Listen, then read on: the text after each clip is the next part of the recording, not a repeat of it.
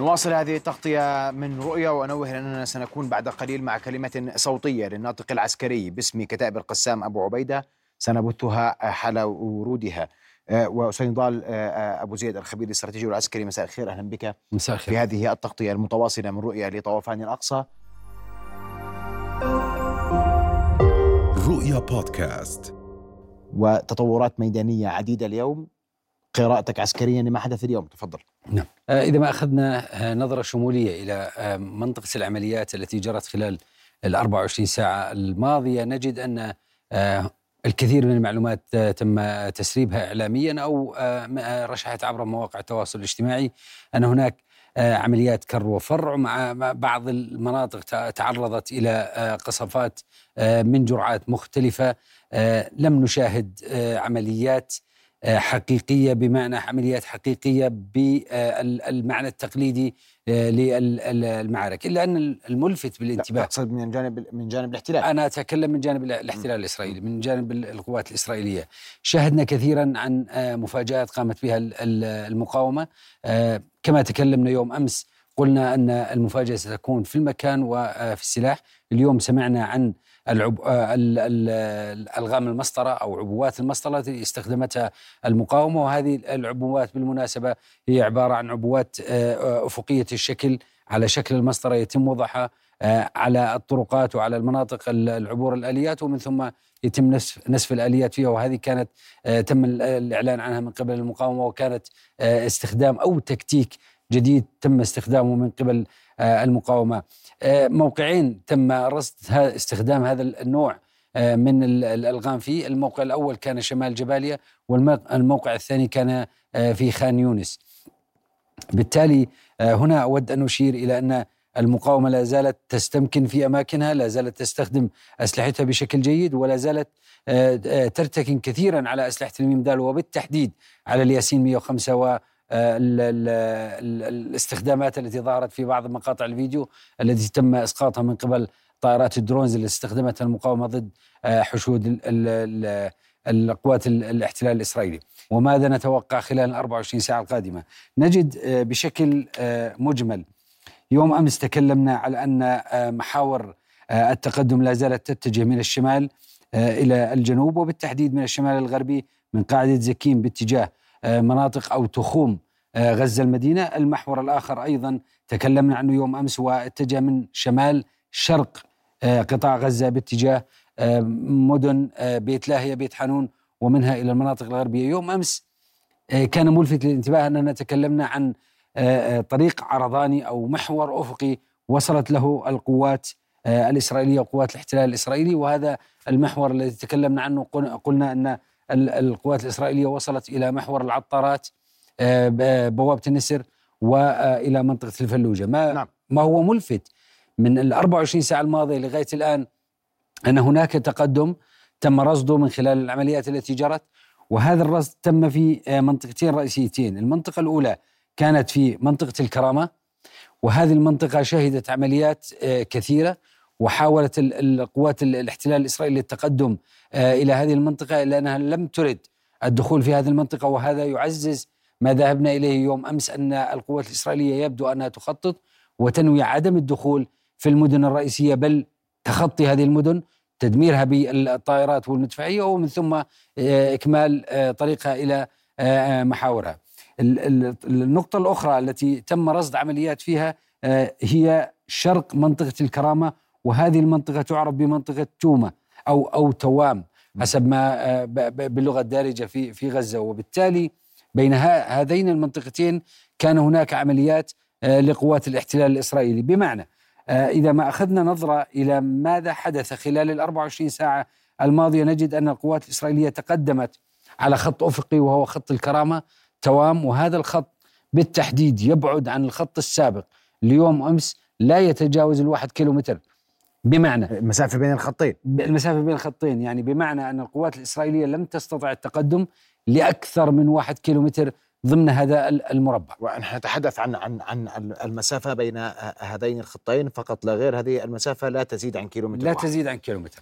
وهذا يعني أن كل ما كل العمليات التي آه، قام بها الاحتلال خلال 24 ساعة الماضية انحصرت بين هذا انحصرت في كيلو متر واحد. هل هذه المناطق الشمالية هل هي الآن باتت يعني تحت سيطرة الاحتلال؟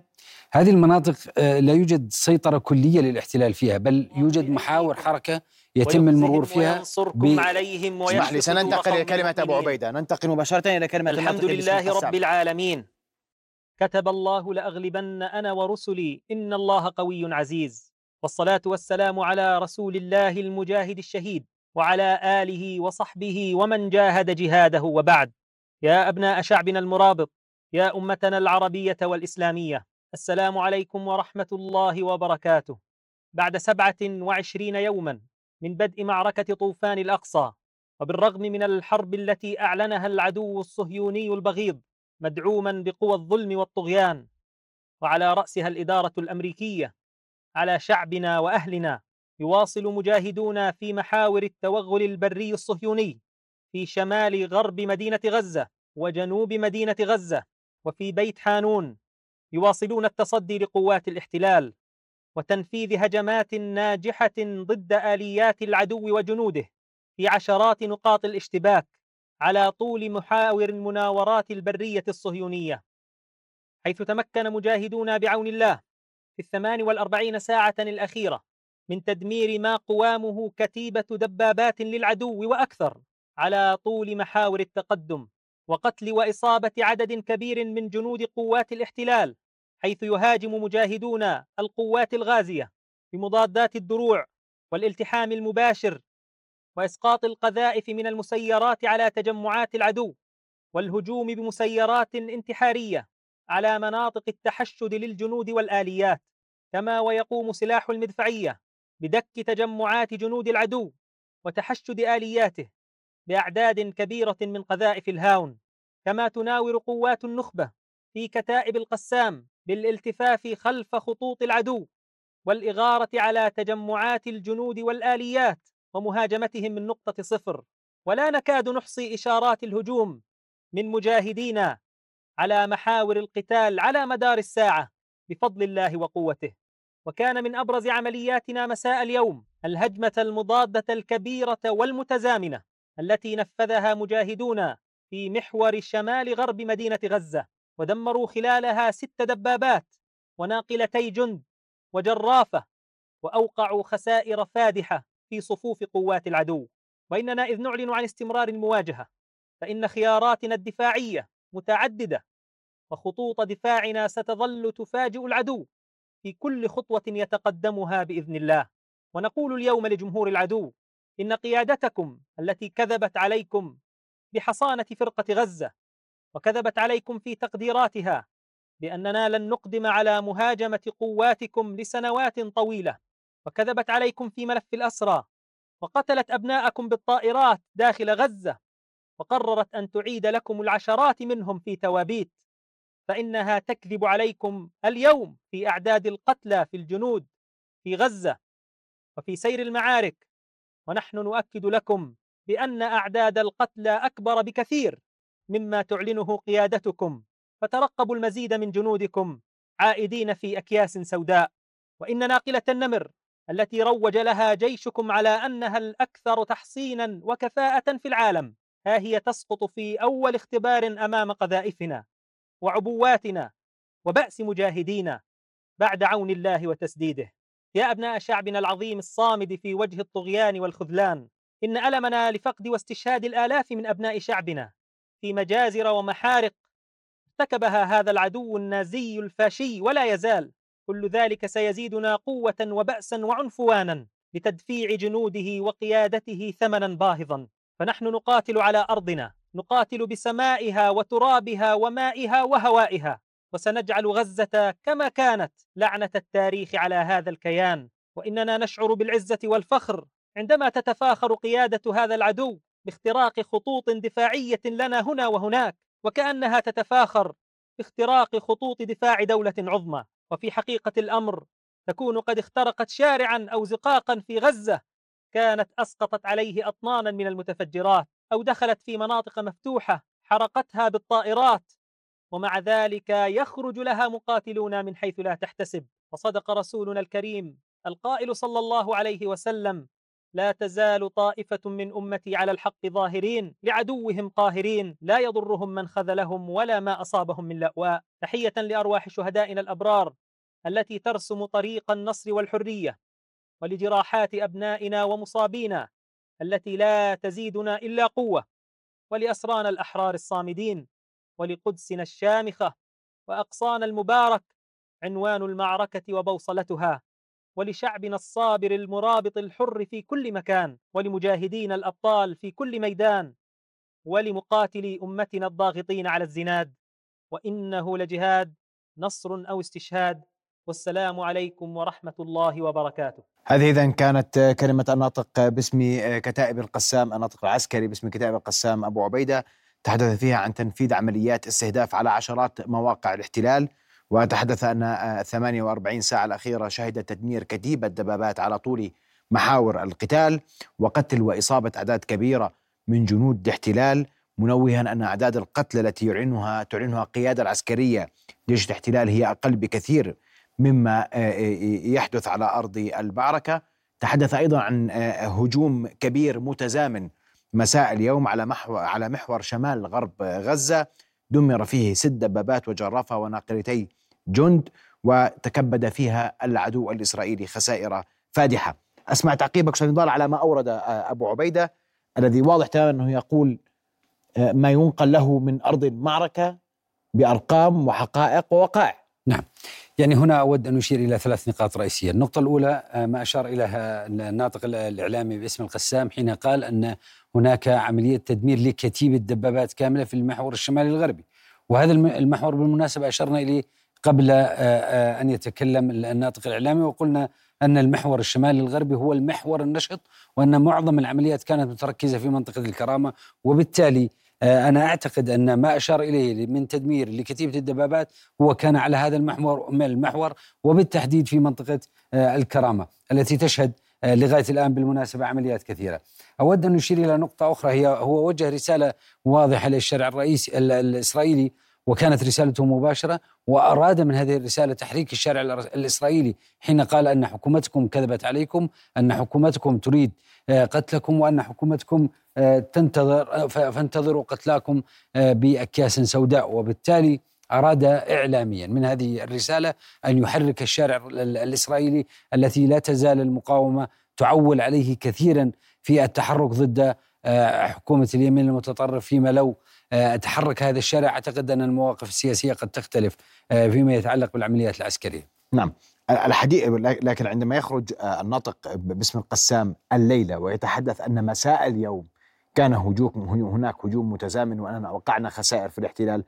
عندما يتحدث عن مساء اليوم يتحدث عن الساعات القليلة الماضية وهو يعلن صراحة أن غرفة عمليات المقاومة فاعلة المعلومات تردها أولا بأول وأن هذه المعلومات قابلة للنشر أولا بأول المقاومة لا تخشى شيئا. نعم. يعني هذا تكلمنا عن, عن عنه في حلقات سابقة من برنامجك أستاذ محمد. قلنا أن طريقة التواصل ما بين البعد الإعلامي لهذه العمليات العسكرية وما بين الشارع سواء الشارع العربي والرسالة التي تريد أن توصلها للشارع العربي والشارع الدولي هي طريقة محترفة جدا بحيث أن تتقن عملية صياغة المعلومات التي تردها من الميدان. وهنا بالمناسبة هو علق على نقطة جديرة بالاهتمام ركز على موضوع ناقلة النمر والتي أشرنا إليها أكثر من مرة. هذه الناقلة لماذا ركز عليها الناطق الإعلامي باسم الغسام؟ لأنها معروفة بالمجتمع الإسرائيلي أنها كلفت كثيرا حتى خرجت بما خرجت عليه هذه الناقلة. إضافة إلى ذلك أن إسرائيل كانت على على طول ما تم إنتاج هذه الناقلة ودفعها ووضعها في وحدات الجيش الإسرائيلي كانت تتفاخر بها وتعتبرها فخر الصناعة العسكرية الإسرائيلية. تكاليف هذه الناقلة تقريبا كانت 14 مليون شيكل وبالتالي كانت دائما تقول إسرائيل في كل إعلاناتها العسكرية وفي كل استعراضاتها العسكرية أن هذه الناقلة المدرعة لها تدريع ثنائي بحيث أن الصواريخ الميمدال المطورة لغاية تصنيع هذه الناقلة. لا تستطيع اختراق الدرع لهذه الناقلة لما ما شاهدناه على أرض الميدان أن صواريخ الياسين 105 والكورنت استطاعت اختراق هذه الناقلة. رسالة أبو عبيدة من هذه الموضوع والتركيز على موضوع ناقلة النمر هو يريد أن يوصل رسالة إلى الشارع العسكري الإسرائيلي أن ناقلتكم التي تحميكم والتي تحمل 14 جندي بالمناسبة هي معرضة للقصف من قبل آه، صواريخ الميم دال الموجودة معنا. طيب. عندما يتحدث عن عن كتيبة دبابات آه، على المحور الشمال الغربي وكنا نتحدث عسكريا عن ما يدور على على الأرض. آه، دلالات ذلك دلالات ما ذكره أبو عبيدة اليوم على ساحة المعركة. إذا ما ما طبقنا ما تكلم به أبو عبيدة على الأرض، كنا نقول قبل رسالة أبو عبيدة أن هناك محورين، المحور الشمالي الشرقي والمحور الشمالي الغربي، وبالتالي هذول كلا المحورين تتقدم باتجاه آه، المناطق المفتوحة وتبتعد كثيرا. اسمح لي أن نعيد رسم المحاور فقط حتى نكون أكثر اطلاعا على ما أورد آه، آه، أبو عبيدة. نتحدث عن الشمال الغربي تحديدا دعني نعم دعني أذهب إلى المحور الشمالي الغربي والذي يتجه من قاعدة زكيم والذي تسنده قاعدة زكيم وهي بالمناسبة قاعدة بحرية باتجاه بمحاذاة الساحل وبالتحديد باتجاه شارع عشرة حتى تصل إلى تخوم منطقة الكرامة. هذا المحور لا يزال عليه عمليات ومنطقة الكرامة بالتحديد حصل عليها منذ صباح اليوم عمليات شديدة جدا تصنف بعمليات فوق المستوى إلا أنها وجهت آه، بمقاومة شديدة من من آه، آه، المقاومة في القسام وبالتحديد استخدمت أسلحة الميم دال المحور الآخر اللي هو المحور الشمالي الشرقي والذي يتجه من شمال حدود غزة باتجاه بيت لاهية وباتجاه مناطق حنون ومن ثم ينحدر جنوبا. على هذا المحور لم يتم رصد عمليات كثيرة وكانت معظم العمليات على هذا المحور هي عمليات قصف أو عمليات كر وفر بين المقاومة. المقطع المصور الذي تم أو رشح اليوم على مواقع التواصل الاجتماعي أعتقد من خلال شكل البنايات ومن خلال الكثافة السكانية أن هذا المقطع للدبابات الإسرائيلية التي تم قنصها قد حصل في منطقة الكرامة بالتحديد والظاهر على الخارطة مباشرة. نعم. طيب. قلنا آه، إحنا قلنا خطين صار. نعم. والتقدم آه، آه، دون سيطرة على كل الأرض لأقل من كيلومتر. نعم. وماذا تريد؟ ماذا يريد الاحتلال من كل ما يفعل؟ قلنا يوم أمس أن المحور الذي وصلت إليه القوات الإسرائيلية هو محور امتد على طريق عرضاني من منطقة العطاطرة. باتجاه بيت لاهية وباتجاه بيت حنون. هذا يوم أمس. اليوم نشهد عمليات باتجاه الكرام باتجاه منطقة الكرامة وباتجاه توما وبالتالي هذا التقدم لم يتجاوز الواحد كيلومتر. بهذه الآليات وبوحدات مجحفلة وبوحدات نخبة من نوع وحدات الجعفات أعتقد أن مسافة واحد كيلومتر خلال 24 ساعة هي لا شيء لهذه الوحدات وبالتالي هذا مؤشر كبير على أن المقاومة كانت شديدة جدا آه، في هذا المربع. الآن ماذا ماذا تريد قوات الاحتلال من هذه التقدمات أو من هذه التحركات إذا ما ذهبنا آه، آه، نوعا ما إلى وسط قطاع غزة وبالتحديد إلى المحور الشرقي والذي كنا نتكلم عنه دائما محور جحر الديك باتجاه البريج. هذا المحور تعرضت منطقة البريج إلى قصف شديد وهذا القصف تم الإعلان عنه أنه وصلت إلى جرائم حيث أنه هناك مذبحة بالقصف التي وصلت إلى مخيم البريج بالتحديد. في حين أن هناك أيضا قصف شديد كان على منطقة الشاطئ. بالتالي أنا أعتقد أنه خلال ال 24 ساعة القادمة قد تكون العمليات موجهة باتجاه منطقة الشاطئ وباتجاه منطقة البريج.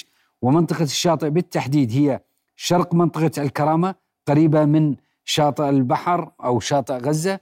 ومنطقة البريج هي بالتحديد آه، مخيم البريج في منطقة البريج. وبالتالي سيكون هناك تحركات وسنسمع كثيرا خلال ال 24 ساعة القادمة عن تحركات في اتجاه الشاطئ وتحركات في اتجاه البريج وبالتحديد باتجاه مخيم البريج.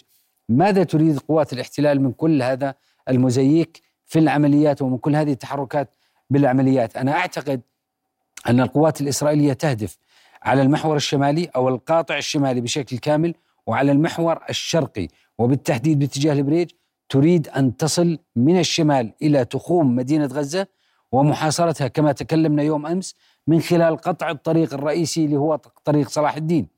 وبعد طريق صلاح الدين الوصول إلى طريق آه هذا الطريق بدأنا نسمع عنه منذ ساعات العصر وهو طريق الرشيد ويقطع من حي الزيتون إلى انصيرات إلى دير البلح.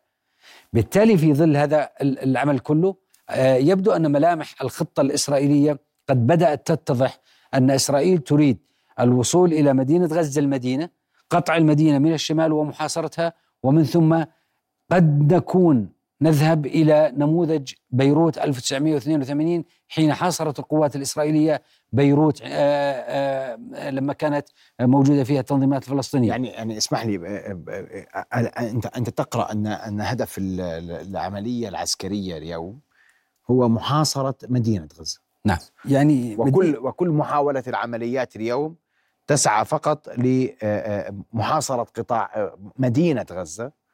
وأنا راح أسألك سؤال السؤال المنطقي لأي واحد اليوم قاعد معنا بيسأل بقول لك طب شو الهدف من محاصرة مدينة غزة؟ نعم. المدينة هي في, في تميل إلى الشمال. المدينة هي موجودة تحديدا جنوب منطقة الكرامة. ومن منطقة الكرامة جنوبا باتجاه حي الزيتون وهو على أطراف مدينة غزة ويكون يحدها جنوبا وادي غزة وادي ال ال الوادي الذي تكلمنا عنه كثير نعم. لماذا يريد الاحتلال تطويق مدينة غزة؟ غزة هي قلب قطاع غزة وأكثر المدينة أو أكثر منطقة كثافة بالسكان في قطاع غزة اثنين يبدو أن القوات الإسرائيلية تعتقد أو لديها معلومات أن خلية القيادة والسيطرة بالنسبة للمقاومة تتواجد في هذه المنطقة. اتصالات المقاومة تتواجد في هذه المنطقة وبالتالي هو يريد محاصرة هذه المدينة ومن ثم تدمير هذه المدينة بالقصف الطيران أو بالقصف المدفعي. بالمناسبة هناك موضوع ملفت للانتباه أننا نتكلم عن تقريبا ستة إلى سبع أيام من العمليات البرية. ولم نشهد لغاية هذه اللحظة لا في المقاطع المسربة ولا حتى في العمليات أو شرح العمليات أو بيان العمليات من قبل الجانب الإسرائيلي وجودا لطائرات المروحية.